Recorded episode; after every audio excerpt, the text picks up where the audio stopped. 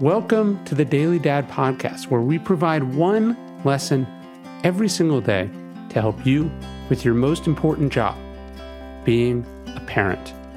I'm Ryan Holiday, and I draw these lessons from ancient philosophy, modern psychology, practical wisdom, and insights from parents just like you all over the world. Thank you for listening, and we hope this helps.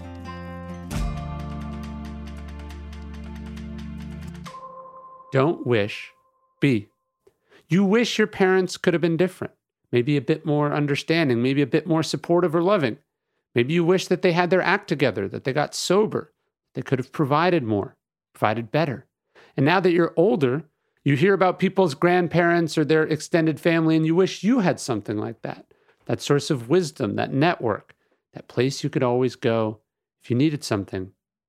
Well, wishing isn't going to get you very far. We only get one go around on this planet, and this is how you're turning it up. But there is something you can do instead of wish. You can be. You can be the kind of parents you wish you had. You can be supportive and loving.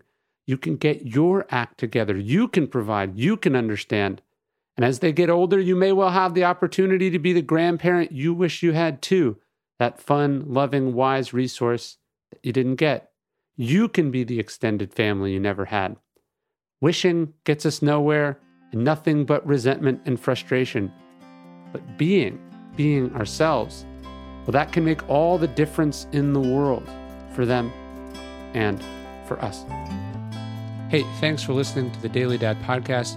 You can get this via email every day as well at dailydad.com.